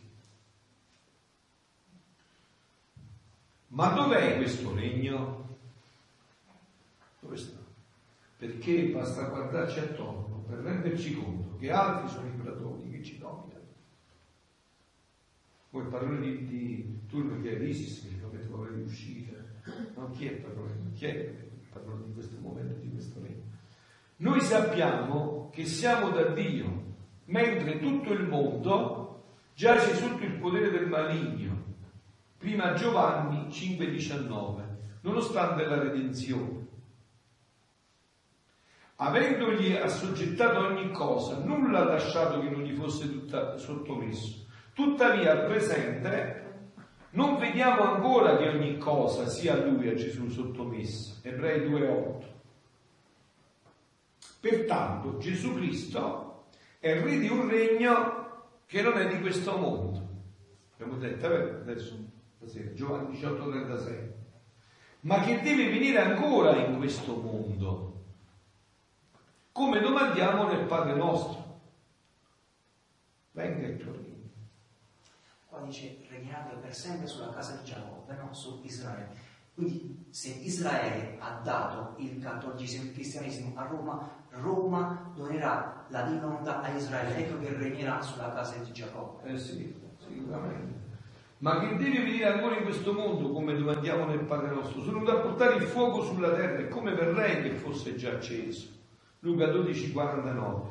Il ritorno di Gesù come re sarà la manifestazione del trionfo del suo regno Leggiamo infatti nel Vangelo di Luca 19, 11, 27, Gesù disse ancora una parabola, perché era vicino a Gerusalemme ed essi credevano che il regno di Dio dovesse manifestarsi da un momento all'altro. Disse dunque un uomo di nobile stirpe, Gesù stesso, egli stesso, partì per un paese lontano il giorno della sua ascensione per ricevere il titolo di re e poi ritornare ma i suoi cittadini lo odiavano e gli mandarono dietro un'ambasceria a dire non vogliamo che costui venga a regnare su di noi. Quando fu di ritorno, dopo aver ottenuto il titolo di re, fece chiamare i servi, eccetera, eccetera. No? D'altronde, un regno non si forma con una sola persona. Infatti Gesù Cristo come lo descrive San Giovanni l'Evangelista al momento della sua gloriosa parossia, porta un nome scritto sul mantello e sul femore. Qual era questo nome? Re dei re e Signore dei signori. Questo è il nome che porta scritto. Re dei re e Signore dei signori, Apocalisse 19, 16. Non è re dei servi o re degli impiegati o dei mercenari, ma dei re, perché è il re che fa regnare tutti con lui nella lettera alla settima chiesa, quella del tempo del suo ritorno dice, ecco, sto alla porta e busso. Se qualcuno ascolta la mia voce e mi apre la porta, io verrò da lui e cenerò con lui ed egli con me. Il vincitore lo farò sedere con me sul mio trono come io ho vinto e mi sono assiso con il Padre mio sul suo trono. Apocalisse 3, 20, 21. Ma chi è questo vincitore che si siederà sul trono? Chi come l'Isis fa il kamikaze, uccide e uccide, si andrà a sedere su quel trono. Chi combatte gli altri e li, li, li vince.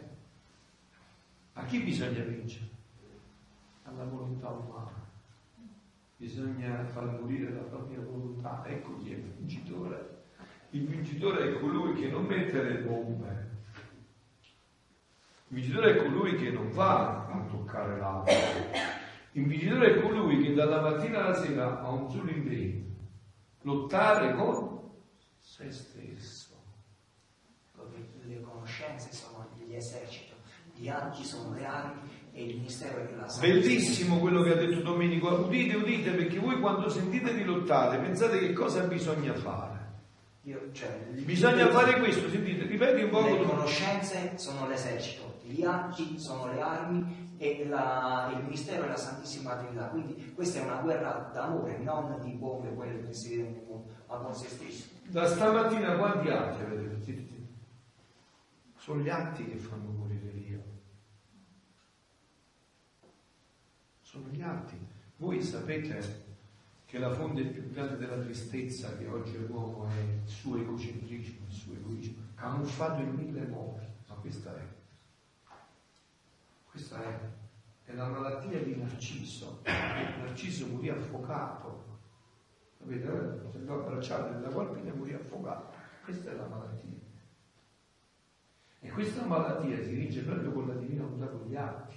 Gli atti ti costringono a stare sempre in estasi, fuori di te, mai concentrati. Guardate, c'è un segreto che vi voglio insegnare per essere felici durante la giornata. Si chiama operazione rottura specchio. Voi donne poi, ma poi veramente, no? Rottura specchio. Cioè, che cosa è questa operazione rottura specchi? Fateci caso, ma noi durante la giornata siamo sempre al centro di noi stessi. Questo ci ammala terribilmente. Ci ammala terribilmente. Siamo sempre noi al centro di tutto, degli eventi, delle situazioni. Sempre questo ci ammala. Ci ammala di quella malattia che si chiama solipsismo, egoismo, egocentrismo, accartocciamento su se stesso, ripiegamento. Vedete com'è difficile fare gli atti, com'è difficile Gesù viene tu a parlare in me, tu a guardare me, tu a mangiare me. Vedete, fate, prendete un taccuino, un taccuino, un block notes, un foglietto e vedete durante la giornata quante volte ci riuscite. Siamo sempre al centro degli eventi. E questo ci ammala. Che arriva? Il vincitore di questo siederà sul trono a fianco alla miele. Com'è? Eh, ma è un problema che io ho visto tanto la medicina però. Gesù c'era da, con gli atti, con i giri nella divina volontà, con la preghiera del cuore, con le ore della passione vissute. Vedete, c'è un proverbio che dice, disse, disse o sole ci vicina, non c'era un tempo che dice, se piano piano, no, tradotto in italiano, disse il topo alla dammi il tempo che io gli buco, no? se piano piano, se ogni giorno noi ci alleniamo in questo, Moriamo con dolcezza noi stessi, senza nessun intervento chirurgico doloroso. Sarà una cosa indolore. Questa è la meraviglia dell'ascesi della divina volontà. È un'ascesi tutta positiva, tutta meravigliosa, tutta stupenda. Senza nessuna difficoltà come, una, come hanno avuto i, i, santi di prima, no. ascesi perché io non fare niente, cioè io basta che guardo sempre in alto, faccio quegli atti poi quello che succede, non, cioè, non succede perché comunque sia, se mi fido di Gesù e quindi faccio una sua volontà, è lui che fa le cose. Poi se cose sbagliate o giuste, eh, vuol dire che, anche andare, che per Gesù andrà bene anche quella cosa sbagliata eventualmente, però fa sempre parte della mia volontà. Certo, questo chiaramente... Non è facile discernere dove inizio io e dove finisce... Bravo. Cioè il mio problema, sì. io parlo per me. Sì, vi ripeto ancora questa domanda. Sì, vi ripeto. Perfetto. E allora leggi gli scritti, troverai la risposta di tutto. Leggi gli scritti e capirai tutto. Non c'è bisogno, questo che avete detto già scende nell'umano. Quando entrate negli scritti capirete che non c'è questo problema, un falso problema. Dicilo bene. Bisogna pensare a questo, già chiamare a dire Gesù, già porta la luce sugli atti. Poi è già un volgersi lo sguardo da se stessi verso Gesù e poi chiamando la divina volontà, però è sempre quel, quel volgere quello sguardo verso Gesù, chiamare Gesù già illumina eh sì, tutta la scienza. Eh sì. Eh sì, sicuramente. Perciò questo allenarsi continuamente fa vedere che magari anche la domanda come è stata posta su un pseudo non ha importanza. Se io ho chiamato Gesù non ha importanza, viene lui dentro di me, non devo stabilire quello che è mio e quello che è suo. Lui viene e basta, fa passare tutto suo. Questo è necessario, urgente, conoscere ed annunziare. Allora, questo regno del Padre è tutto in Gesù, questo regno è per noi. Adesso siamo chiamati ed esso ci chiama adesso. Ecco il tema della nuova evangelizzazione e della festa di stasera, di domani. Questo è necessario e urgente conoscere ed annunziare che la divina volontà viene a regnare e sta bussando con infinita misericordia alle porte di questa umanità che ancora sta valicando, ormai l'abbiamo valicato, la soglia del terzo millennio. Ecco, sto alla porta e busso. E il Papa ci dice fin dall'inizio del suo pontificato, Giovanni Paolo II, ma anche adesso Papa Francesco ci ripete con altre parole con lo stesso concetto, non abbiate paura, aprite le porte a Cristo. Eh, detto pure si spaventa. Eh, infatti ho sentito Mercoledì che diceva Gesù è la porta che ci porta Bravo. a Dio.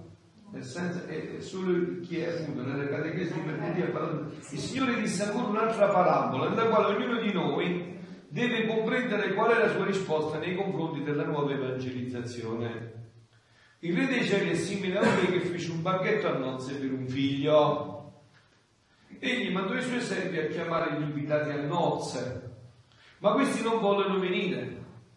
Dio mandò altri servi a dire, ecco, ho preparato il mio pranzo, i miei buoi e i miei animali ingrassati sono già macellati, tutto è pronto. Venite alle nozze. Ma costoro non si curarono e andarono chi al proprio campo, chi ai propri affari. Altri presero i suoi servi, li insultarono e li uccisero. Allora il re si indignò e mandate le sue truppe uccise quegli assassini e diede alle fiamme la loro città. Poi disse ai suoi servi, il banchetto nunziale è pronto, ma gli invitati non erano degni. Andate ora ai crucicchi delle strade e tutti quelli che troverete, chiamateli alle nozze Uscite nelle strade, quei servi raccolsero quanti ne trovarono buoni e cattivi e la sala anziché inviti i commensali. Il entrò per vedere i commensali e scorto un tale che non indossava l'abito nunziale gli disse, amico, e come hai potuto entrare qui senza abito nunziale? Ed egli ammutolì. Allora il re ordinò ai servi, legatelo mano e piede e gettatelo fuori nelle tenebre Là sarà pianta e stridore di denti perché molti sono i chiamati, ma pochi gli eletti. Matteo 22, 1, 14. A questo punto qualcuno può pensare che Gesù Cristo è il re dell'universo, lo sappiamo, la Chiesa ha stabilito questa festa fin dal 1925, questa festa di Cristo re dell'universo. Fin da allora ha ottenuto dalla Chiesa il titolo di re che egli ha perfettamente la volontà del Padre e che anche noi dobbiamo farla. Anche questo lo sappiamo. Qual è dunque la novità? Dietro queste perplessità ci sono alcune idee confuse e inesatte che è necessario revisionare. Eccone alcune. È vero che il regno di Dio non è questione di cibo e di bevanda, ma è giustizia, pace e gioia nello Spirito Santo, Romani 14, 17 ma nel migliore dei casi questa è l'idea che si ha del regno, in essa manca un rapporto esplicito tra il regno di Dio e il compimento della sua volontà. L'idea che il regno equivale alla beatitudine del cielo oltre la morte. È vero che Dio regna nella patria celeste, nei suoi figli glorificati, ma come mai la Chiesa continua a chiedere venga e non invece che andiamo in esso? Gesù non ci ha detto pregate eh, Padre, portaci nel tuo regno, ma che venga, che deve venire questo regno. L'idea del regno, che il regno di Dio sia venuto con l'incarnazione del Verbo e che da allora in poi sia già presente sulla terra, per cui non ci sia nient'altro da attendere se non che finisca il mondo, questi sono tutti errori che bisogna andare a vedere, però.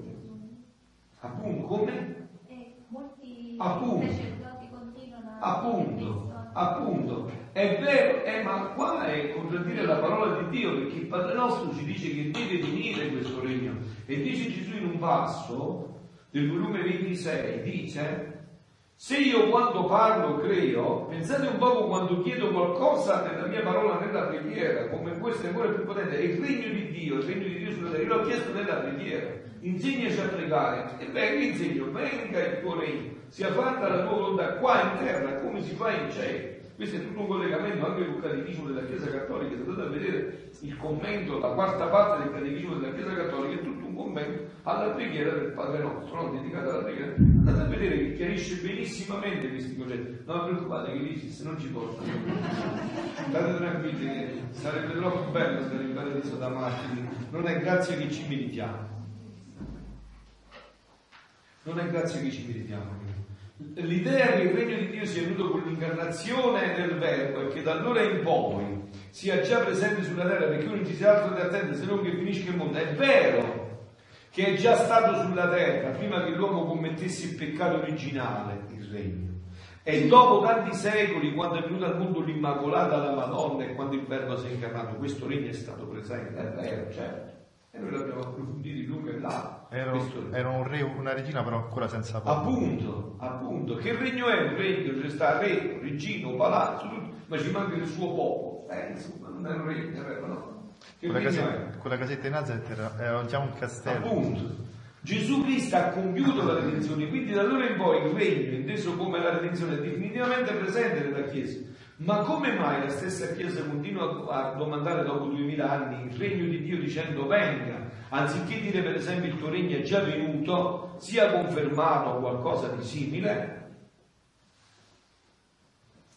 Fare la divina volontà, intesi, intesa come essere fedeli a quanto essa dispone o eseguire i suoi ordini, non è una novità.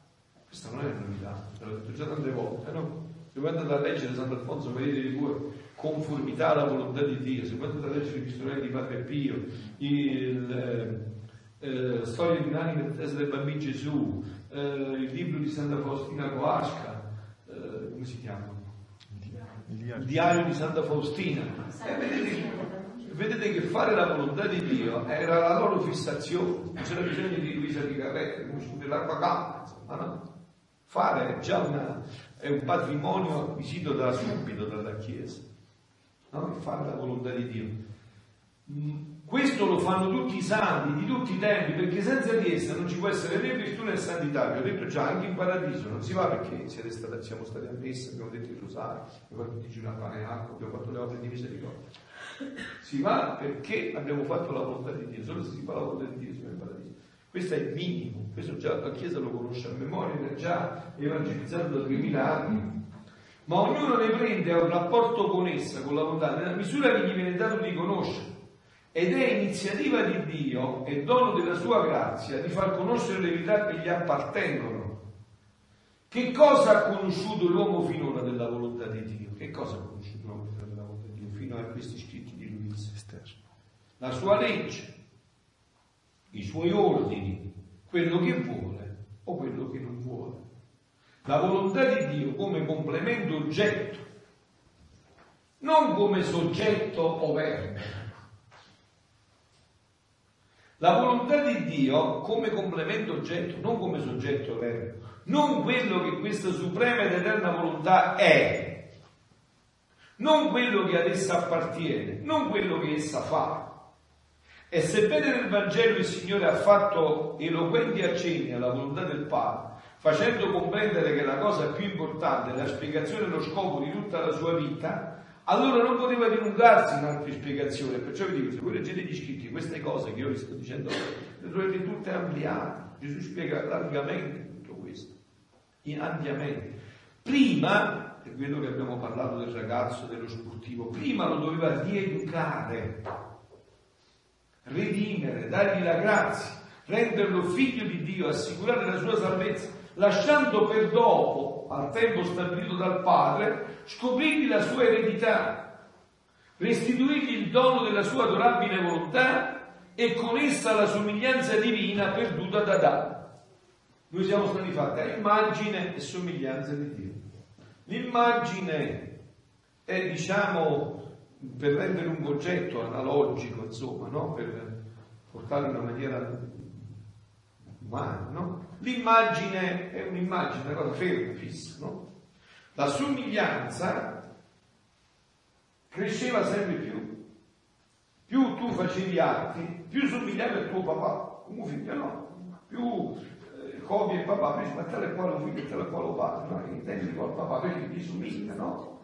Quindi la somiglianza è sempre in continua crescita, per tutta l'eternità. Quindi dice, eh, e con la somiglianza divina perduta da Adamo, farlo diventare una cosa sola con sé, dargli non solo la salvezza, ma la sua stessa santità divina. E il tempo stabilito da Dio è arrivato, è arrivato. È arrivato con Luisa Picarretta, ecco perché Luisa è importantissima. Perché in Luisa, in questa creatura, Gesù ha realizzato tutto questo. Voi sapete, conoscete le fotocopiatrici? State qualche volta fotocopiatrici? Eh, che cosa è difficile? Avere l'originale, no? Perché se tu hai l'originale, poco fa quante fotocopie vuoi, tutte che fotocopie adesso infili fai fotocopie. Difficile da fare l'originale. E quello che viene chiesto all'originale non viene chiesto alla fotocopia, vero? L'originale deve stare là, la penna ci deve battere sopra, vero? Invece la fotocopia poi è facile, non soffre più quello che ha sofferto l'originale, vero? Quindi all'originale viene chiesto tutto l'ennesima potenza. L'originale è stato fatto. E Luisa Picaretta come creatura, perché vedete che la Madonna già viveva in pienezza tutto questo, non è che Quindi adesso con questo viene data la possibilità a ognuno di noi di essere una fotocopia. Basta che entra nella fotocopiatrice. Ma anche il dono del dono è che noi siamo, capi- noi siamo stati concepiti, eh, siamo nati in questo periodo storico perché se eravamo prima, appunto. Eh, è, però noi io, che siamo qua... Siamo io perciò ho detto tante volte nella mia, nelle mie omelie, alla luce di questo che tu dici, se, avessi, se Dio mi, mi, mi, avesse detto, mi dava la possibilità di scegliere in quale epoca storica volevi nascere, proprio questa. Ma come esistono queste cose? Proprio questa. No, perché dove c'è, dove c'è, il peccato abbonda la grazia e quindi se lì si spegne ancora un motivo proprio questa. Allora continuiamo un attimo, quindi è il tempo stabilito da Dio è arrivato. Sì, quindi no. Fare la divina volontà non è la novità. La novità è che Dio ci sta invitando a vivere il suo volere come il Padre, il Figlio e lo Spirito Santo vivono questo loro volere eterno. Questa è la novità. Netta, completa. Non fare, vivere la volontà. La novità è la volontà di Dio operante nella creatura e la creatura operando in modo divino in essa. La novità è questa grazia delle grazie, questo dono dei doni, che non solo facciamo la, la, sua volontà, quello che Dio ci ordina di fare, ma che la possediamo come nostra. Non che la facciamo, che è nostra. Come vita della nostra vita, per vivere e regnare con essa e in essa. Questa è la vera festa di Cristo, Re dell'universo. Questa è la gioia del nostro cuore, di questi giorni ma è già passato parte. La novità è questo scambio continuo di volontà umana e divina, perché l'anima, temendo della sua, chiede che essa sia sostituita per ogni cosa, in ogni istante, la volontà stessa di Dio. E questo non si può fare se non si conosce. Se non si conosce, appunto, si viene magari a queste cose che ci chiediamo, ma quando io faccio la mia volontà, quando viene la volontà di Dio, questo non, non c'entra, questo è ancora tutto della, della, del fare la volontà di Dio, poi si tratta di averla come vita, della propria vita, che intima a me più di me stesso. Ecco perché i santi hanno, fare, hanno dato per ciò che hanno conosciuto, invece qui, come diceva prima il testo, trovare un'anima operante nella divinità, che è la divinità operante nell'anima, questo è essere figli di Dio, essere popolo per far venire il re in mezzo ai punti. La novità è che Gesù, mediante il dono della sua volontà, Roberto, chiedi un po' la concetta, ma c'è qualche problema, non mi rientrare. La novità è che Gesù, mediante il dono... Eh, magari non anche sul treno, però adesso è tutta la linea, non riesco a dice si riviene. Eh, lascia perdere vuol dire che la lui, novità è che Gesù, mediante il dono della sua volontà alla creatura, forma in essa una sua vita e una sua presenza reale. Non è mistica, è reale. La novità è che Gesù, mediante il dono della volontà, della sua volontà nella creatura, forma nella sua creatura una sua vita e una sua presenza reale. E questa creatura gli serve di umanità. È un prolungamento di Gesù ogni creatura che vive nella divina volontà. Questo ovviamente non per una sorta di unione ipostatica, cioè beh, due nature e una sola persona, no, ma per unione di due volontà, l'umana e la divina, unite in un solo volere, che ovviamente non può essere che il divino. Questa creatura diventa così il trionfo di Gesù, è un altro Gesù non per natura, ma per dono di grazia, secondo le parole di San Giovanni. Perché come lui, così siamo anche noi in questo mondo. Prima Giovanni 4,17. Quindi la festa di stasera, di domani, come preferite di Cristo, Re dell'universo, è la nostra festa dovrebbe essere costruire tutta la gioia del nostro cuore, questa è la nostra festa. In questo consiste il suo regno, il regno del volere divino. Non è così il regno della redenzione, che è il mezzo, mentre quello della sua volontà è il fine. Infatti, come, come ha dato Gesù il titolo ai libri? Il richiamo della creatura all'ordine, al suo posto e nello scopo per cui fu creato da Dio. Questo è il fine questo ti rivela il fine per cui sei stato creato.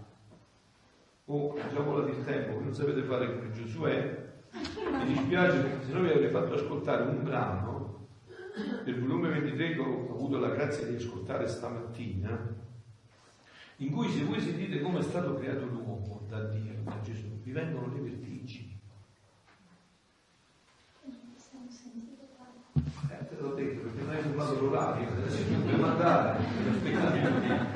adesso lo potete sentire dopo nel pomeriggio, se, ve lo dico a concetta se riuscite a seguire. In questo consiste il suo regno. Questo è lo scopo e l'opera della creazione. Questo è il frutto pieno dell'opera della redenzione. Questo è il traguardo e il culmine dell'opera della santificazione. Questa è la novità della nuova evangelizzazione, il suo contenuto necessario e urgente. Ecco perché io vi voglio qua, perché insieme ci formiamo, lo prendi un po', ma fa fatto, concetta, cioè è uscito oppure deve uscire. Oddio, la conferenza di Don Pablo, che data è questa qui? Mm, non mi ricordo poi dopo magari. Poi potete vederla. Questo è lo scopo dell'opera della creazione, fatto? Questo è lo scopo dell'opera della creazione, questo è il frutto pieno dell'opera della redenzione, questo è il traguardo e il culmine dell'opera della redenzione, questa è la novità della tua evangelizzazione, il suo contenuto necessario e urgente. Allora, figlioli, però adesso fermiamoci un attimo per venire a noi in quest'ultimo scorcio di tempo. Cioè, questo dovrebbe essere un vostro impegno morale, soprattutto di molti di voi che seguite questi incontri cioè cercare veramente di diffondere questo dono, vivendolo e parlandone. Cioè non so come voi sentite l'urgenza, vi brucia, vi arde il cuore di cercare di parlare, di portare questo, di leggere questi scritti, di approfondirli, no? Questi momenti, questi incontri vogliono essere uno stimolo continuo, ravvivare il desiderio per voi approfondite da soli, cercate di industriarvi, no? Perché per altre cose lo fate, per esempio, non so, no? o che vi dovete comprare il nuovo telefonino per Natale da fare tutte le ricerche. l'ultimo grido del telefonino, eh? o qualcos'altro che vi interessa. Cioè bisogna che voi vi industriate per approfondire sempre più tutto questo, è urgente, è urgentissimo, è la cosa più urgente che c'è, non c'è niente di più urgente di questo. Ma come conosciamo questa novità? Poiché è vero che tutte le premesse si trovano nella rivelazione pubblica, la Bibbia, la scrittura, e lo abbiamo visto, e lo continueremo a vedere. Ma di questo non parlano i santi né il magistero della Chiesa e nemmeno le rivelazioni private fatte a mistici e carismatici. né poteva essere elaborata dai dottori della Chiesa o dai eminenti teologi a partire da quando si trova nelle fonti della rivelazione. E allora da dove proviene questa dottrina? Senza anticipare il verdetto dell'autorità della Chiesa, che tuttavia in un certo modo ha già cominciato a darlo, illustrato, ma gli scritti girano, ormai c'è avanti la causa di beatificazione, stanno facendo convegni in continuazione al Corano, questa è precedente, questa conferenza che io vi aggiorno io di tu, ma è molto molto avanti, tutto questo è, è avanzatissimo. Io poi vi ho fatto una testimonianza che vi ripeto della mia piccola comunità che vive questo carisma, solo questo, è tutto fondato su questo. Quando pochi anni fa, due o tre anni fa, noi abbiamo dovuto inserire negli statuti approvati dalla Chiesa, Luisa Ricarretta e i suoi scritti, il mio vescovo, non questo che è venuto l'anno scorso, l'altro vescovo, Salvatore Vescovo, che adesso è arcivescovo di Capua, che è napoletano ma era tedesco, cioè era uno che... Intransigente. Eh sì, poi lo, lo vedrete a capo e vedrete che è la stessa cosa è, è tedesco, intransigente in tutto, quando si è trattato, avendoci mandato la visita canonica da Roma per vedere tutto della nostra realtà, è arrivato proprio a questo punto. Eh, ma questi scritti, ha detto il visitatore, dobbiamo capire che cos'è. E allora ne ha parlato con Salvatore Visco, vescovo, stesso arcivescovo detto di Carlo, quale uomo serissimo, deggio, preciso al suo dovere, ha detto ok, io adesso scrivo alla congregazione per gli istituti di vita consacrata e ha scritto agli istituti di, della congregazione di vita consacrata. Il quale, istituto, il quale istituto di vita consacrata ha risposto, ecco questo vescovo, che è una persona ci, ci intendevamo perfettamente, non era tenuto, ma per la sua rettitudine ha detto, fra Pio, vengo in comunità a comunicarti la risposta. Ok? Questa è la risposta, io ce l'ho, la posso far vedere, non è un problema questo, ma la, credetemi sulla parola, mi credete sicuramente. La risposta è questa. La congregazione per gli studi di vita consacrata ha detto, noi abbiamo chiesto alla congregazione per la fede, la quale ci ha risposto e ci ha detto, questi scritti sono stati già esaminati nel 1994 e non è stato trovato nulla di contrario alla dottrina cattolica. Però Sua Eccellenza, perché sempre così risponde Roma, può fare quello che vuole. E il Vescovo ha detto, persona rettissima correttissima, e chi sono io? Se Roma ha detto, Roma ha detto, e noi facciamo. Ok? Quindi questo è tutto da aggiornare, adesso siamo molto molto più avanti tutto questo ormai, no? siamo avantissimi tutto questo. Tanto è vero che noi siamo una comunità approvata con questo, con decreti approvati con questo. Ma come conosciamo questa novità? Allora, senza anticipare, va bene, come egli stesso dice, ecco qua, la dottrina sulla mia volontà è la più pura, la più bella, non soggetta a ombra materia di interesse, tanto nell'ordine soprannaturale quanto nell'ordine naturale. Perciò sarà a guisa di sole la più penetrante, la più feconda, la più benvenuta e accolta. E siccome è luce, per se stessa si farà capire e si farà via. Concetta, non hai capito dove sta Gianmarino? Viene a casa. Non sarà soggetta a dubbi, a sospetti di errore e se qualche parola non si capirà, sarà per la troppa luce che eclissando l'intelletto umano non potranno comprendere tutta la pienezza della verità, ma non troveranno una sola parola che non sia verità, al più non potranno del tutto comprenderla. Queste parole incontestabili si leggono nel diario, nel diario autobiografico della serva di Dio Luisa Picaretta, la piccola figlia della Rimonda, nel volume 16, il 10 febbraio 1924, come parole dette da Gesù. L'unico uomo che ha potuto dire in faccia al mondo senza timore di essere smentito, chi di voi può convincermi di peccato? Giovanni 8,46 ha potuto dire in questa dottrina non troveranno una parola che non sia verità. Onde io, continuiamo un attimo su questo punto così avete una luce sempre più profonda, onde io nel sentire ciò ho detto, Luisa, amore mio Gesù, possibile, possibile che dopo tanti secoli della vita della Chiesa, che ha messo fuori tanti santi, e molti di questi hanno fatto stupire cielo e terra, con la loro virtù e meraviglie che hanno operato, non dovevano questi operare tutto nel divin volere, in modo da formare questo piano divino che tu dici? Stavi aspettando proprio me, la più inabile, la più cattivella e ignorante per fare ciò. Pare proprio incredibile. Gesù stesso dice qui, se no perché i santi non giocano, sul serio. Vedete, lei ha scrivere cattivella, non ha potuto neanche dire cattiva, ha potuto neanche dire peccatrice perché non era, era la verità. Luisa non ha fatto mai neanche un peccato veniale avvertito, come poteva dirlo? Poteva dire, i santi non dicono bugie anche su se stessi. No? E Gesù, senti figlia mia, la mia sapienza a mezzi e vie che l'uomo ignora e che è obbligato a piegare la fronte e adorarla in muto silenzio.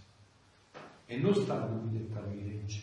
Chi devo scegliere il tempo opportuno che la mia bontà dispone. Ho detto sempre, io ho un motto mio, no? Che è bellissimo. Io fa quello che vuole, dove vuole, con chi vuole, come vuole.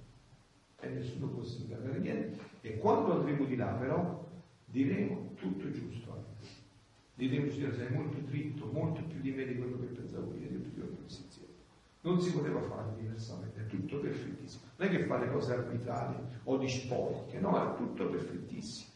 E noi considereremo a tutto perfettamente.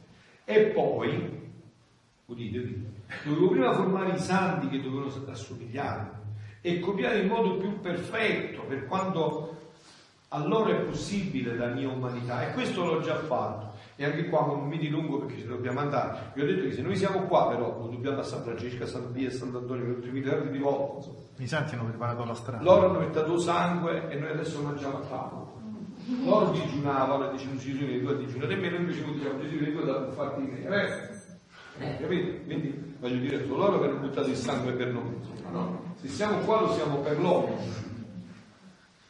E finisco e poi ce ne andiamo perché Ora la mia bontà vuole passare oltre e vuol dare in eccessi più grandi d'amore e perciò voglio che entrino nella mia umanità e che codino ciò che faceva l'anima della mia umanità nella divina volontà. Se i primi hanno cooperato alla redenzione di salvare le anime, di insegnare la legge, di sbandire la colpa, limitandosi nei secoli in cui sono vissuti, i secondi passeranno oltre, copiando ciò che faceva l'anima della mia umanità nella divina volontà. Abbracceranno tutti i secoli, tutte le creature, e levandosi su tutti, metteranno in vigore i diritti della creazione che spettano a me e che riguardano le creature, portando tutte le cose alla prima origine della creazione e allo scopo per cui la creazione uscì. Tutto è ordinato in me. Se la creazione la misi fuori, deve ritornarmi ordinato come uscì dalle mie mani. Già il primo piano degli atti umani, cambiati in divini, nel mio volere fu fatto da me. Lo lasciai come la, sospeso e la creatura nulla seppe, meno che la mia cara indivisibile mamma. Ed era necessario, se l'uomo non sapeva la via, la porta, le stanze, beh questo ve l'ho detto già, quindi voglio concludere con l'ultimo punto, no? Ecco,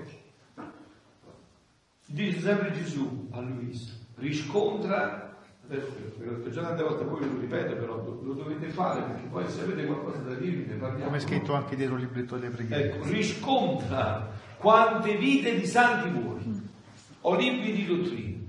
In nessuno troverai i prodigi del mio volere operante nella creatura e la creatura operante nel mio. Allora io vi aspetto anche per il prossimo incontro, voi con tutti questi libri che volete, adesso avete anche internet, e ditemi se riuscite a trovare in qualcuno quello che Gesù ha detto a Luisa. Adesso ve ne dico voi il cibo che prendete, nel nome del Padre, del Figlio e dello Spirito Santo. Vieni divina volontà, vieni vieni a nutrirti in noi, a continuare questa giornata meravigliosa ad approfondire tutto in noi divina volontà.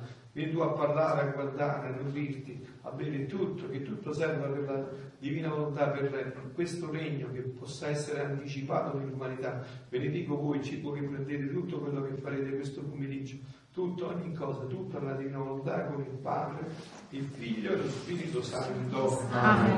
Sia lodato e ringraziato ogni momento. Il Santissimo e Divinissimo Sacramento. Ti adoriamo, Santissimo Signore nostro Gesù Cristo, qui in tutte le chiese che sono nel mondo intero, e ti benediciamo perché con la tua santa croce hai